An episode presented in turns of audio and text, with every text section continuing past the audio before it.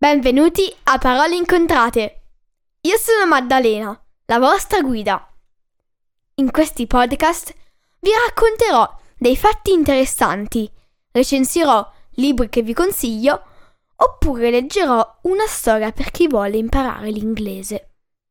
Ne pubblicherò uno alla settimana, il lunedì. Quindi tenetevi pronti per fiondarvi ad ascoltarlo. Trovate tutti gli episodi del podcast su www.paroleincontrate.it su Apple Podcast, Google Podcasts, Spotify, Amazon Music. Potete seguire Parole Incontrate anche su Instagram e Facebook.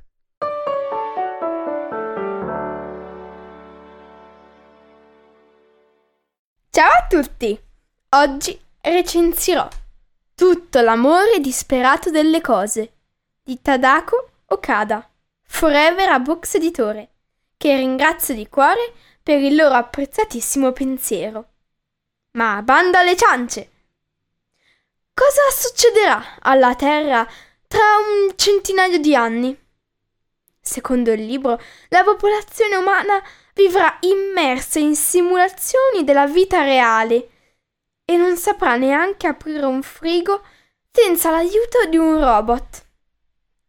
Linux Kimura abita da solo in un appartamento in un'arcologia, che è una specie di grattacielo autosufficiente che mantiene tutti i suoi abitanti. Ha una vita monotona e un lavoro nel mondo reale. Trovare dei robot impazziti o anomali ed eseguire il codice Ambra, che consiste nella cancellazione della memoria del robot in particolare. Un giorno però scopre che un androide delle pulizie ne ha ucciso un altro da combattimento.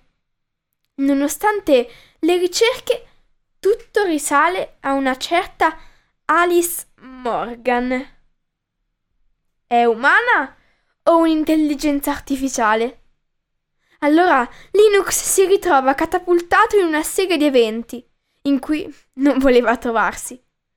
Piano piano, però, scoprirà che tutto ha un'origine molto più grande e spaventosa di quello che immaginava e dopo la sua vita non sarà mai più la stessa. Ambientato in un mondo fantascientifico estremamente dettagliato e curato, Tadako Okada gioca con la nostra mente, la stuzzica, la mette alla prova. E poi quello che si vuole è trovare la soluzione, il collegamento, una spiegazione, prima che la trovino i personaggi del libro. A un certo punto si trova l'ultimo pezzo del puzzle che si incastra perfettamente con gli altri e, la, e ti dà la soddisfazione di vedere il tutto risolto. Ora vi leggerò qualche pagina di questo libro. Capitolo 1 Rinfusa La verità è che pretendiamo troppo amore da ciò che possediamo. Tutti, nessuno escluso, Vorremmo intelligenza, amore e comprensione persino dal nostro tostapane. Dopo secoli di conquiste, l'umanità si è ridotta a questo. La ricerca della felicità passa attraverso una fetta dorata e fragante, morbida dentro, ma con un'amorevole tostatura fuori.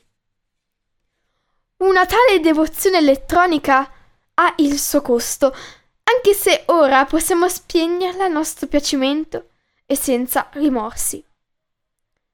La prima volta che azioniamo il nuovo elettrodomestico si comprirà il consueto miracolo. Il semplice de- gesto di togliere la linguetta di plastica attiverà il processore e a ROM e tutto avrà inizio. In quell'istante un piccolo nucleo di consapevolezza si sveglierà e una nuova fiammella di coscienza brillerà nell'universo. Subito dopo il sistema operativo sonderà la realtà fisica, raggiungerà i confini della propria percezione e i sensori acquisiranno il profilo biometrico di chi l'ha attivato. In quel fatidico istante la piccola IA, intelligenza artificiale, concederà eterna fedeltà a chi l'ha destata dall'oblio. Sarà l'inizio di un amore profondo, durevole e senza cedimenti, incrollabile e semplice come una basilica romana, inesorabile come la goccia che forma la stalagmite, ostinato come il castoro pronto a ricostruire la diga travolta da una piena. O almeno così sarà, fino a quando un contatto non si ossiderà, un circuito non andrà in corto, o il proprietario non si stancherà di quell'oggetto che un tempo aveva tanto desiderato. Solo un atto brutale, un reset di fabbrica, il cosiddetto codice Ambra, potrà cancellare questo sentimento artificiale e persino il suo ricordo. Non sempre tutto funziona come è previsto. A volte ci si imbatte in situazioni non coperte da garanzia.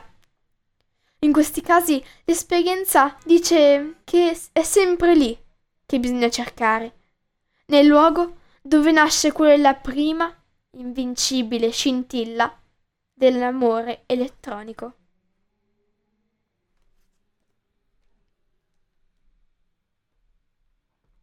Tutto l'amore disperato delle cose è scritto in prima persona da Linux e racconta anche i suoi pensieri e le sue emozioni.